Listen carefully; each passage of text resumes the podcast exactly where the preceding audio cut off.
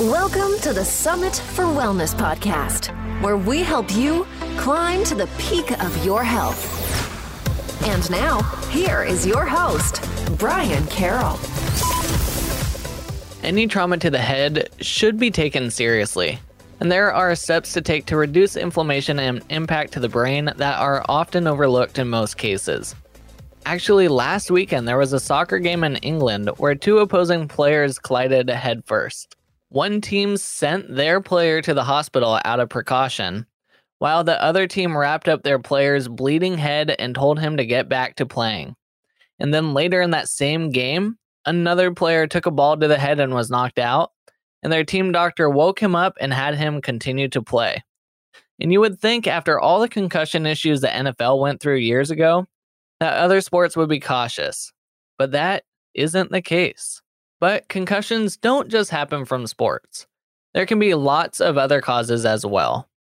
What's up, everyone? I'm Brian Carroll, and I'm here to help people move more, eat well, and be adventurous. And today I have Dr. Kabran Chopik on the show to talk about steps to take directly after a TBI to protect your brain. We talked through a lot of different strategies and ways to hack our inflammatory systems, so this is an episode you don't want to miss. And before we get started, our yearly giveaway and podcast survey are now live. This year, we will be giving away a Vitamix to one lucky winner, and there is an additional $100 gift card by filling out a podcast survey within the giveaway. I always let the gift card winner choose a store they want to support, so last year's winner chose Trader Joe's. To enter the giveaway, go to summitforwellness.com/giveaway. Now, let's dive into my conversation with Dr. Kabran. Dr. Kabran Chopik has been a staff physician at Amen Clinic since 2013. As a graduate of Bastyr University in the Seattle area, he is an expert in the use of functional and integrative treatments and collaborates extensively with many of the Amen Clinic's physicians. He has a special interest in the assessment and treatment of Alzheimer's and dementia, traumatic brain injuries, PTSD, and anxiety disorders. And Dr. Chopik is a founding president of the Psychiatric Association of Naturopathic Physicians, an affiliate group of the American Association of Naturopathic Physicians. Thank you for coming on to the show, Dr. Kabran. Hey, Brian. Good to be here with you. Yeah, I'm super excited to chat with you because traumatic brain injuries are just so important to learn about. And there's always so many different things going on with concussions. But before we get started with that, let's learn more about you, who you are, what got you into naturopathic medicine, and then why are you so interested in the brain? Well, as you have said, I'm a naturopathic physician. My primary experience has been in mental health care because when I was a kid, what always got me excited was how I can feel better and how my family can feel better. They were really into nutrition, herbs. Like I always remember as a kid putting Vicks Vaporub on my chest with the mentholatum, just opening my sinuses, like I could breathe again. It was like I was coming out of a coma. It was like felt so good. And so, oh, this is fascinating. You can do things to feel better, mind, body. And then it just felt like myself again. So I've always been fascinated with that, interested in reading about herbs, nutrition, exercise. And so then when I was a senior in high school, I met one of my parents' friends who was a teacher at Bastyr University, a naturopathic medical school in Seattle. And he told me all about naturopathic medicine, opened my eyes to it. And I knew I had to go there, and that's why I went to school. And since you mentioned Vicks, do you still use Vicks, or do you have like a more natural way to open up those sinuses? We've still got Vicks out there in the cupboard for the kids. I don't know if it's just because it's what worked for me, but we also do regular eucalyptus steams. It's really helpful if you have a cold. You boil a big tub of water, pour on the eucalyptus with a towel over your head, and steam, and opens up the sinuses. It's amazing. Ooh, that's really good, especially as we start going into winter and people are more likely to get sick. That could be really helpful. So one of the areas that you like to do a lot of work with is brain injuries. Yeah. And I just want to learn a little bit more about it. Like, can brain injuries happen without us even recognizing that it's a brain injury? Yeah, so most people think that you have to lose consciousness to have had a brain injury. You have to go to the emergency room to have had a concussion or a brain injury, or be assessed by a doctor even. And many, I would say the majority of concussions are not diagnosed and go untreated and even unrecognized because we don't see the brain, we don't see the injury. That's part of the problem. And so say you're on the soccer field, you go up for a header, you collide heads with the other player, you see stars for a second, and then you come down and you shake it off and the coach says, go back in and continue playing. This is what happens with my kids, or could happen with, you know, I pull my kids out, you know, we're not going to keep them on the field if they're suspected of having concussion. In fact, there's rules about this now. So it just, seeing stars is enough to have to injure the brain, because the brain, Brian, is very soft. It's as soft as butter. The skull is hard as a rock. And so imagine, and there's many sharp bony ridges, so hitting the head, even whiplash injury, if it's enough to damage the neck muscles and strain them, it's enough to shake and jostle the brain inside the skull and cause injury. So the brain can be damaged very easily, even without knowing it. Interesting. So you mentioned your kids, and I know for a long time, if there was an injury on the field or anything, then people would say, you know, throw some dirt on it, get back out there. Mm-hmm. And you being the parent, that's like, yeah, no, my kids, they're done. Mm-hmm. What kind of backlash would you get for that? Or do you get any backlash now? Now, I live in Edmonds, and everyone's very sensitive to this. And I remember at one of my kids' games, plays basketball, and we heard I turned around and we heard this loud crash, and everyone's quiet. And one of his teammates had fallen somehow and smacked his head on the wooden floor, and was dazed and sitting out. And the mom looked kind of frantic, like, "What am I supposed to do here?" And so I went over and said, "You know what? It doesn't look like he needs to go to the emergency room." Sometimes you do. Like, I don't want to say don't be assessed fully, really. And he did see his doctor the next day to be assessed. That's the proper protocol. But she needed more help with, like, actually how to facilitate healing of the brain after a concussion. And so I gave her this list of things to do, which she was so grateful for.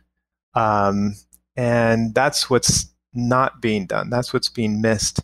It's the standard protocol to return to play gradually, return to exercise, return to work. After a car accident, you have head injury, there's return to work protocol.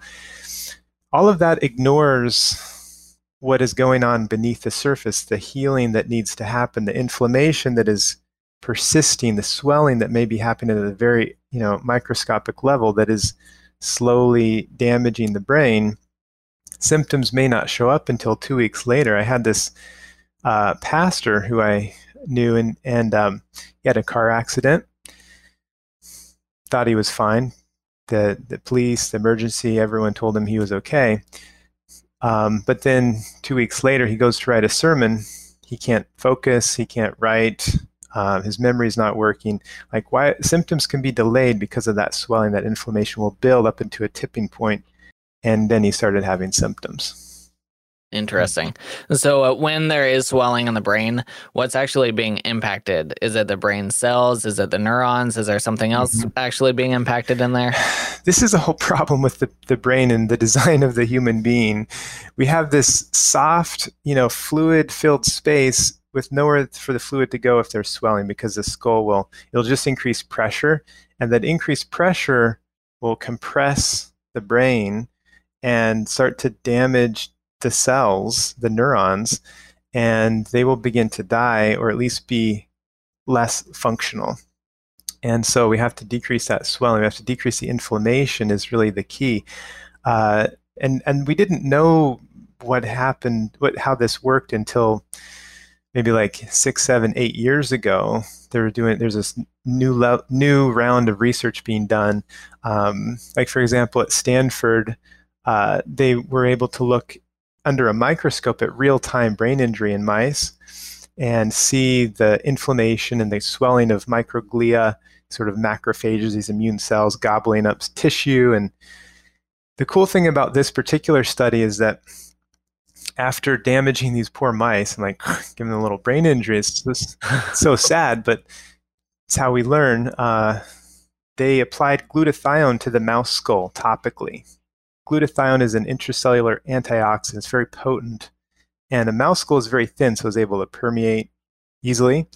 And if applied immediately, there's 67% less cell death. If applied within 3 hours, there's 50% less cell death. So wow. There's this window of time in which to act. So why do we sit on the sideline? Or if you're dazed, you've had a head injury, why do we wait to see if something happens, to see if you can't write a sermon 2 weeks later, to see if you have problems at work, problems focusing, anger problems, mood problems? Why don't we do something immediately? Like we know to do for a sprained ankle, we apply ice and elevation. And why don't we, our brain is so much more important than our ankle, even though we can't see the swelling. My whole goal in helping people understand their brain health and what to do about it is to be able to act immediately, to have like a first aid kit for your brain that you have with you at all times, whether you're out in the mountains backpacking, or in your car. It's like part of your first aid kit, so that you on the sidelines with the coaches or and medics, they have, okay, let's start this as well as applying ice. Let's help the brain to heal. So I would assume that the human skull is probably too thick for a topical glutathione to be able to permeate through. Mm-hmm. But can you put the topical glutathione somewhere on your neck or spinal cord so that it's shuttled into the brain? Mm-hmm. Yeah, I that's a reasonable strategy. There's also another strategy that's been used by the U.S. military in the field of battle. So there's a study done. And what they had here was 81 active military. And what they did was they gave them N-acetylcysteine. This was in 2013, the journal +1, double-blind placebo-controlled trial.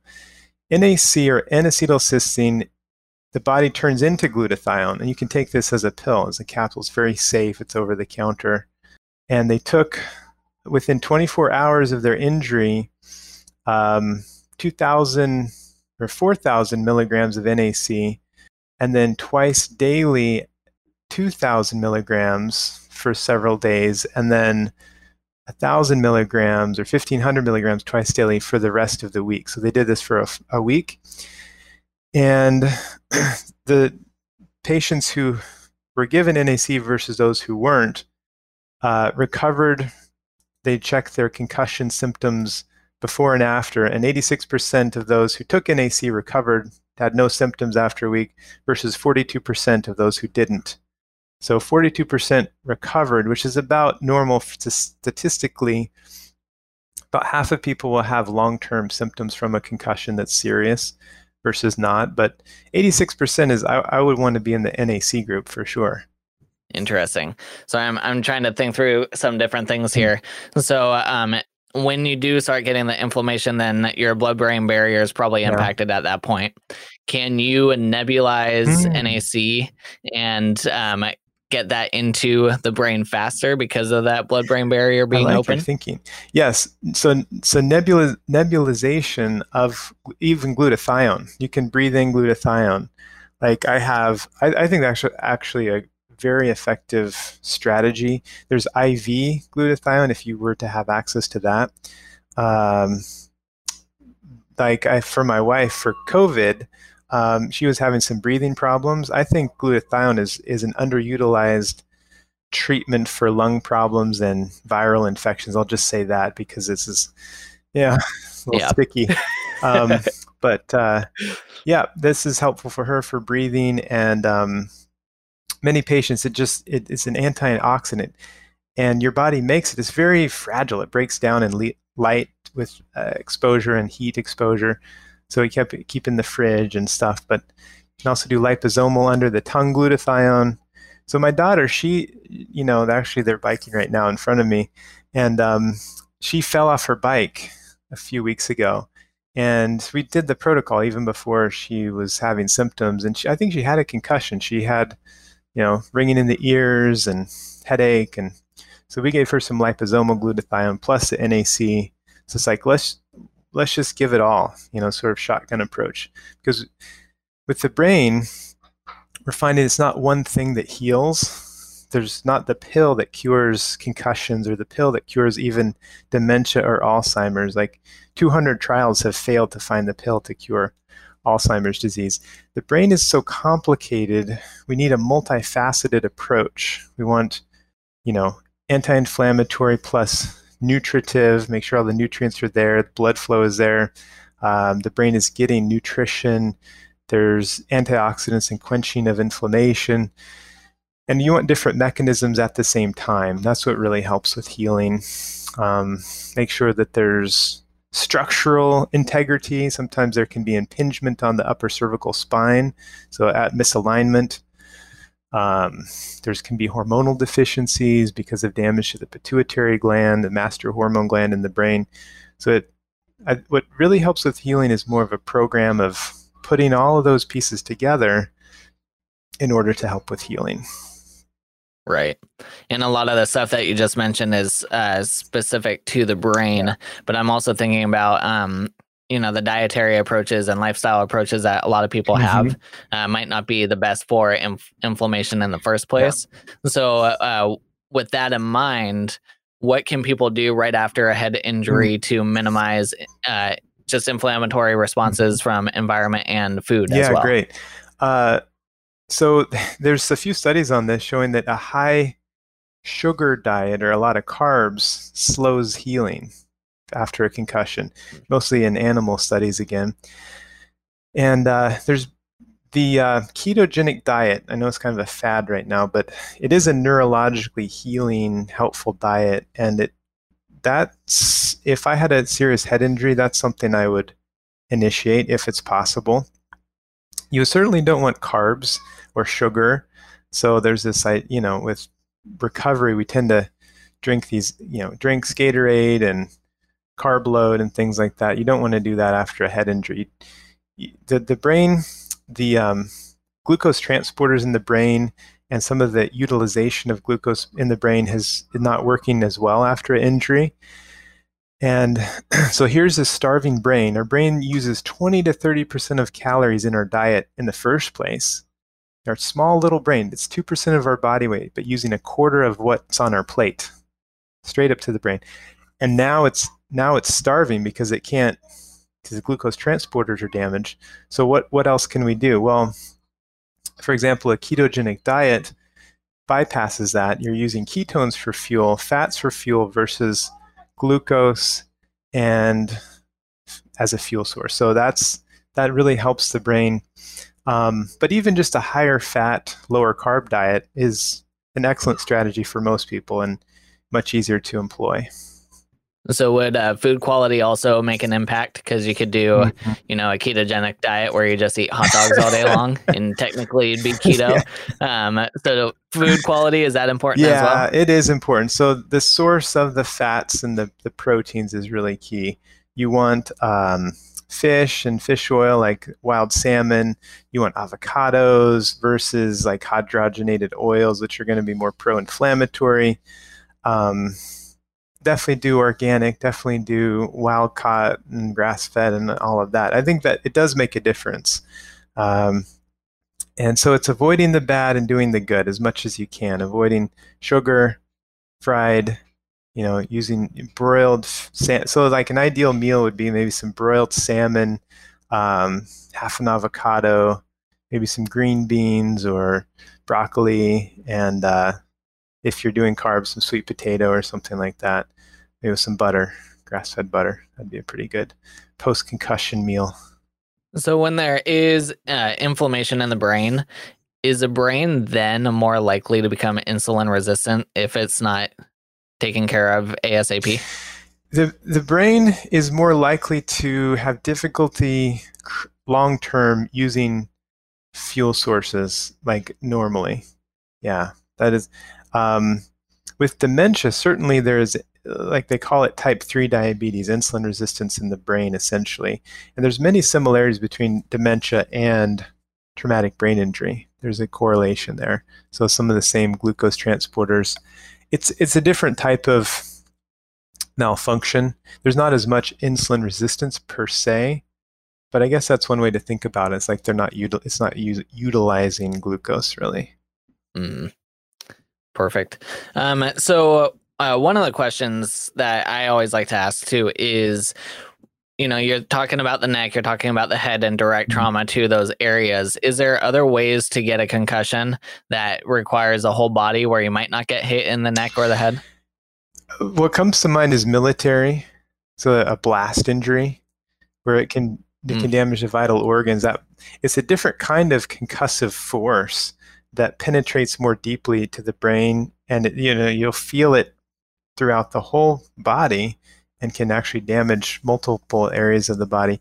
And for example, we're talking about hormones.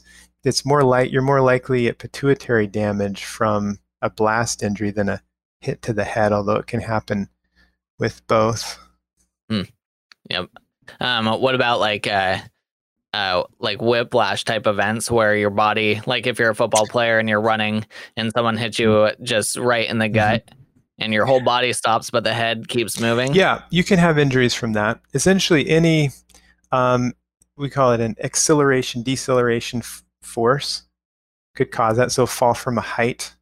You know, so working with a guy who fell off of a ladder and was remodeling his garage and just straight onto concrete. So he broke his shoulder and they didn't think about his brain, but then he started having all of these, you know, anger problems and depression and just couldn't think clearly.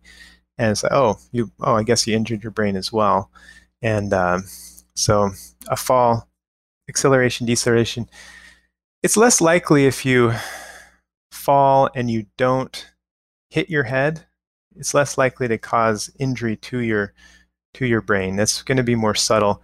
Although I'll say that brain injuries are cumulative. They build up. So if you've had them before, you're more likely to have them further and you're more sensitive. So, you know, I have patients who are so sensitive that they've had injury, they're in recovery, and then they have another car accident, a mild little fender bender. Most of us wouldn't have any symptoms, but then they're having all of their post-concussion syndrome symptoms back again. So it kind of depends on the susceptibility of the person and then what force they were, experiencing. But the football players, man, serious injuries. Yeah, it reminds me of Travis Pastrana, who's had a ton of head injuries in his history, and now it doesn't take much. It takes like a flick of a finger, and he's out. There you go. So that's that compound effect that you're talking about. Exactly. Yes, we've only got one brain, and some of these players are stopping. They're not playing because they've had a number of concussions. They see their predecessors at 60, 65, who said, I wish I had never played. My life is horrible. I'm depressed. I'm angry. I've lost my family. It's not worth it to them. So like, that's a sign of intelligent life. They're thinking ahead. They're getting feedback and deciding to make a different choice because their brain, you can do other things, you know, it's hard to see. So if you don't take care of the brain right away, how long can these issues last? Like the inflammation in the brain, does the inflammation eventually start to subside, or does it just stay there and create this everlasting pressure? Some patients, it does stop, you know, so several months, you know, within a month, hopefully most of it's gone. But then there's people who it persists for months and years. And they just have this low-grade inflammation. They have damage. It's like these cells have been dazed, and they're not dead, but they're not working well. So at Amen Clinics, we do a type of imaging called SPECT, single photon emission computed tomography. It's a mouthful, but it's essentially looking at blood flow of the brain. And this is much more sensitive than an MRI at assessing damage and injury. In fact, it will pick up 94% of the time mild traumatic brain injury, which is missed on MRI. And so one of the things I've learned since working at Amen Clinics is that it's a major cause of mental illness that we didn't even know about. And, you know, 4 out of 10 patients come into our clinic without having had a brain injury, finding out that they actually had one. on imaging and that it was contributing to their symptoms of depression or worsening ADD or worsening their memory problem. And so when we treat that concomitantly, they get better when in fact they had been to like 4 or 5 other doctors, tried like 10 different medications, nothing's working. I had this patient who was 24 years old when he came to see me. He's a jazz drummer and had been suicidally depressed since he was like 14, 15 years old. Every single day, and he had been to some great therapists. He had tried lots of different medications, and the only thing that helped him was pot, smoking cannabis pretty much every day, drinking alcohol. Had tried going to college and failed out after the first semester, just tons of anxiety and depression. And so he was referred by a really good therapist that he'd been working with. When we looked at his brain, there was clear injury to the left side, his left frontal lobe for focus, motivation, concentration, and his left temporal lobe for memory and mood, really keeping his mood stable. And I said, we'll call him Jacob. I said, Jacob, when did you have a brain injury? It's clear you've had one here. He said, oh, I don't think I've ever hit my head. Never had a brain injury. And so we asked patients 10 times because most people don't think about a brain injury that they've had in the past. Like we've been talking about, they didn't lose consciousness ever. So I said, did you ever fall out of a tree? Did you ever have a car accident? Did you ever fall off a motorcycle, dive into a shallow pool, fall off a fence, fall off a horse? No, no, no. His mom was with him. I said, did you play contact sports? Oh, I did start playing football around 14 years old. And he was a scrawny little kid, would just get totally pounded and dizzy and stuff. But like you said, you know, brush the dirt off, get back out there, you're fine. But he was dizzy. And so he had had repeated mild concussions for like a year of playing football. And that's when his depression started. So we changed his meds, put him on a program to heal his brain. And then his suicidal thoughts lifted. I said, you got to stop smoking pot. He did. And then he's about to graduate. I think he just did graduate from the Berklee School of Music. This is now several years later, doing great. So it's important to heal and assess the underlying injuries as well as treat the current symptoms. Interesting. So with the SPECT, you're able to see where blood flow is going and not going. Is that correct? Right, in exactly. The brain? What's too active, what's underactive. So knowing that information, how do you then get the blood flow to start going to the right places? Is that utilizing that part of the brain for different thought processes to try to simulate it that way? Or do you have other methods to get that to work? Yeah, that's the challenge, is trying to get the brain to work again. And it's like a muscle. It's responsive. If given the right environment, the brain will heal. And so it's decreasing inflammation. It's stabilizing certain areas. So the temporal lobes need different treatments than the frontal lobes. And that's what's helpful once we've assessed them. Okay, you need more frontal lobe support. You need more dopamine. You need more stimulation. Think about ADD. Think about problems focusing. A lot of folks will have acquired ADD, essentially. After hitting their head, all of a sudden they're having problems focusing, impulse control. You know, they'll start using drugs or making poor decisions.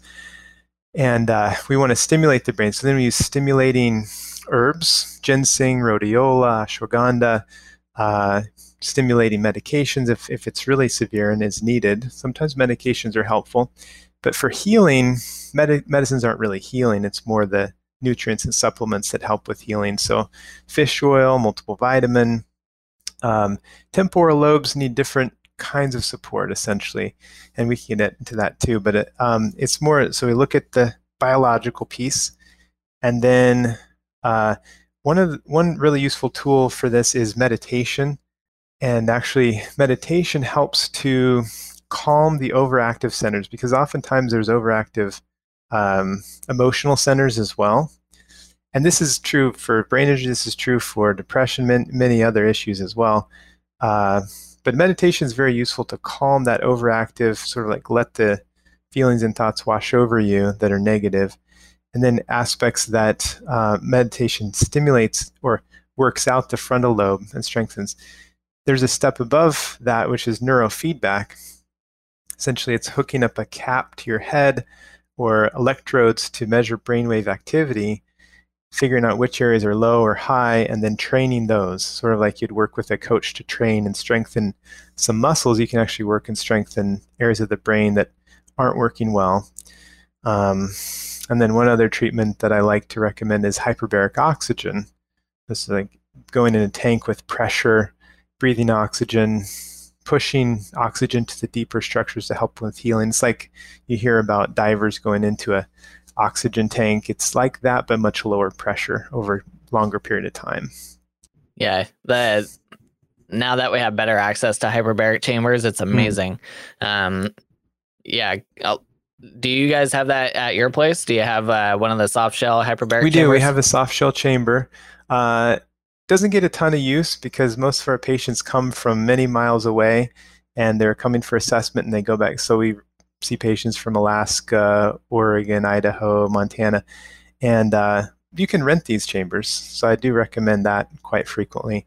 Or if they have one close to them, like you said, they're popping up on every street corner, it seems like. You can go do some hyperbaric, and you got to do a bunch of sessions, like typically 40 to 80 sessions. So in that case, renting them just logistically becomes a little bit easier. Yep. Yep. Well, when it comes to brain injuries, what does that do for like your nervous system, your sympathetic, parasympathetic systems? It does a number on them, Brian. It's a strong link as well between PTSD for many patients. So there's PTSD and TBI, and there's some overlap. And part of it is because all of a sudden the circuits are upregulated. There's more sympathetic drive.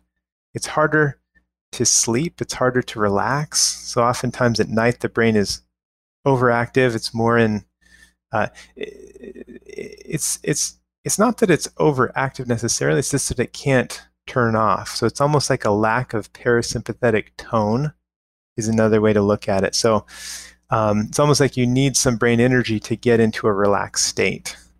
And so it's like you imagine the lights, fluorescent lights that are kind of flickering. They're not quite on. They're not quite off. That's what the brain is like after an injury.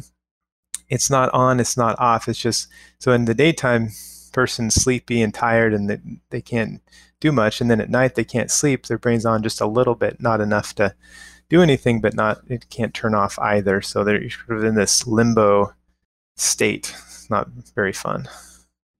Right. One of the other questions I want to ask you is about helmets. And I know there's a lot of technology going into helmets. Are helmets actually protecting the brain from concussions, or is it more just protecting you from physical injury to the skull? A helmet's not going to keep you from having a concussion. If you're playing football, for example, having the nicest helmet, you know, doesn't mean you're not going to have repeated subconcussive hits to the brain, and that's accumulating towards problems. Although the nicer helmets, I'm glad to see, they do lessen the impact, and so it's going to be less severe, and definitely should be still done. But it's not the answer to like football, for example, or you couldn't like start boxing and just because you're wearing a helmet or something like this. It's like that part of it's the acceleration, deceleration, force. Part of it's just the impact is still there because you got this soft brain inside the skull. It just hits up against the skull is the problem. You sort of need something on the inside to protect the brain, not just on the outside. Yeah, I believe rugby players have like the least amount of injuries or concussions out of all the different sports, and it's because they don't really have helmets. So they learn to protect their head, because if they don't protect their head, it's not good right. for them. So that's why all of them have those like super thick necks. They're just really strong and burly, but they're protecting their head at all times. Oh, that's brilliant. Love that. Yeah. It's super interesting. Well, is there any other things that you want to make sure that we touch on when it comes to TBIs and concussions?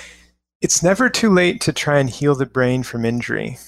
So we've worked with retired NFL, and that the important work about that is that even if you've had a concussion 20 years ago from a car accident, say, it's not too late to try and heal the brain. And it's not to say you know, we can heal the brain as fast or as well as we could immediately after injury or even when you were younger. But we can, and I've seen this repeatedly, we can improve function. We can improve how the brain is working. We can scan the brain before and after and see improvement. So these football players, we essentially took 30 of them. We tested them for mood problems. They were angry, depressed, focusing issues, and scanned them, gave them treatment, supplements, diet, exercise, ruling out sleep apnea. Some of them got hyperbaric oxygen. And then 6 months later, you know, 70–80% improvement, not only in scans, but in their how they're feeling, focus, improvement in mood. And for this very eye-opening for me that you can heal and improve the brain even many years later. It's like those cells that are dazed but not fully dead were reawakened. And that's what we're trying to do, rejuvenate the brain and improve function. It's never too late. Perfect. And then my final question is, what is your vision of what healthy looks like? And what are three things you do daily to reach that vision? It's a great question. I think about this in four spheres. If you think about biology, psychology, social, spiritual, if you've got all those four in alignment, you're doing pretty good. And spiritual can be sense of purpose in life. I spend a lot of time working with people on biology, and you know, it's social is your relationships, psychology is how you're thinking about things, your positive attitude. Biology is really getting your nutrition, your fuel intake, your rest, and activating, exercising. Three things I do each day. Especially lately, I need some alone time. I sort of like work, school, or kids' school, and I just need a minute alone sometimes to reset my batteries. And sometimes that's with meditation. Sometimes that's just going out in the garden. I go for a run each morning, most mornings I'll say, and then protein at each meal. Like keeping stable blood sugar equals stable focus and stable mood for me. So those are some things that I do, I think are important. I recommend to patients too. So now I'm curious, how much protein do you shoot for each day? I'm about 20–25 grams per meal, kind of a deal. And, you know, I think I'm about 75 kilograms. So it's like one gram per kilogram body weight, something like that. Some days a little more, some days a little less. I find that if I'm stressed and working hard, I need more protein. If I'm on vacation, I could almost be like vegetarian. When I did keto, I did lots of meat, lots of fat. That's one thing I don't think we get enough of that I learned from keto is it's the fat, how helpful fat is for the brain and stabilizing blood sugar. It's something that being raised in the 80s and 90s, I took for granted, like it was the low fat generation and fat is bad, but reprogram myself. I think fat is good and healthy and very useful for, especially your brain is mostly made of fat too. Right. Which that also brings up another question that popped in my head. What about exogenous ketones right after a concussion? Yeah, I think that's an excellent strategy. And I talk about that in the book, Concussion Rescue. I think that they're useful after a concussion. They're useful in addition to a low carb diet. I think on their own, they don't do a lot other than just, you know, they're just not helpful unless you're also doing a low carb diet because your body's using them differently, as I'll say that.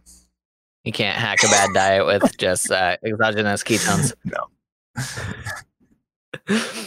Well, people can find more about you at amenclinic.com, and you are located in Bellevue, Washington for the Amen Clinic. You also have your Concussion Rescue book that you mentioned, and you also have a course. Can you talk about the course? Yeah, the course is based on the book. It's for people. Some people after concussion can't read well, and so they need to watch something. Just kind of simplifies it and yeah, makes it easy for people.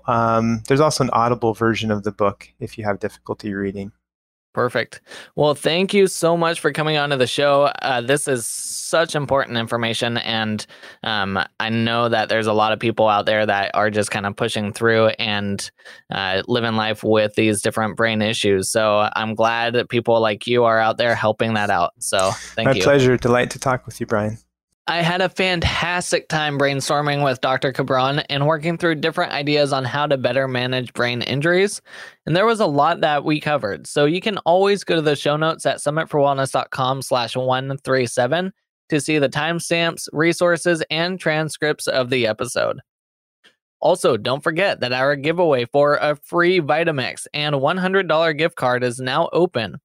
Go to summitforwellness.com/giveaway to learn more. Next week, I have Dr. David Rabin on the show. Let's go learn who he is and what we will be talking about.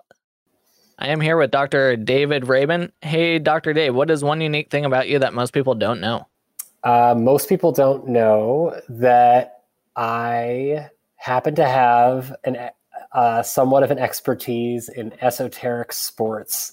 In high school and college, I played competitive table tennis. In medical school, I played competitive dodgeball. And before all of that, I played competitive foursquare. And I also played mainstream sports too, but I think that's the one of the funny things that a lot of people don't know about me. And I also for fun in my spare time, I love to listen to and produce music of several different kinds. So yeah, that's my esoteric fact. You seem like a tall and lengthy kind of dude, so I feel like table tennis and stuff, that's a little unfair that you have such a big reach. I'm definitely not tall. I'm very average sized. I'm 5'9" and 145. That's 3 inches taller than me. So, well, what will we be learning about in our interview together? So I think we're gonna talk about mental health, the past, present, and future of mental health. We're going to talk about where we're at with psychedelic medicines and the future of mental health as it relates to psychedelic-assisted psychotherapy and the state-of-the-art approaches to healing that brings to the table. And we'll also learn about wearable approaches, herbal plant medicine approaches, and Apollo Neuroscience, which is a company that's commercialized technology that I developed at the University of Pittsburgh to help us cope with chronic stress and improve performance and recovery under stress that can help reduce some of the burden of modernity that we've been facing lately in particular. And what are your favorite foods or nutrients that you think everyone should get more of in their diet? I like that question. Favorite foods. I would say, well, I think the foods and nutrients actually go hand in hand because I really like mushrooms. And I think mushrooms are something that a lot of people don't eat enough. Everything from shiitake mushrooms to oyster mushrooms and, some of the ones that we more typically eat, king trumpet mushrooms, these, more common ones, maitakes, are very healthy. And they carry a lot of nutrients for us. And then also going into the supplement category, things that come with like the Stamets 7 or Paul Stamets, who's like one of the leading mushroom experts, and I'm a huge fan of his work. And he has developed some really amazing supplement formulations that combine like 7 to 14 different kinds of therapeutic mushrooms in small doses you can take in a powder or a capsule.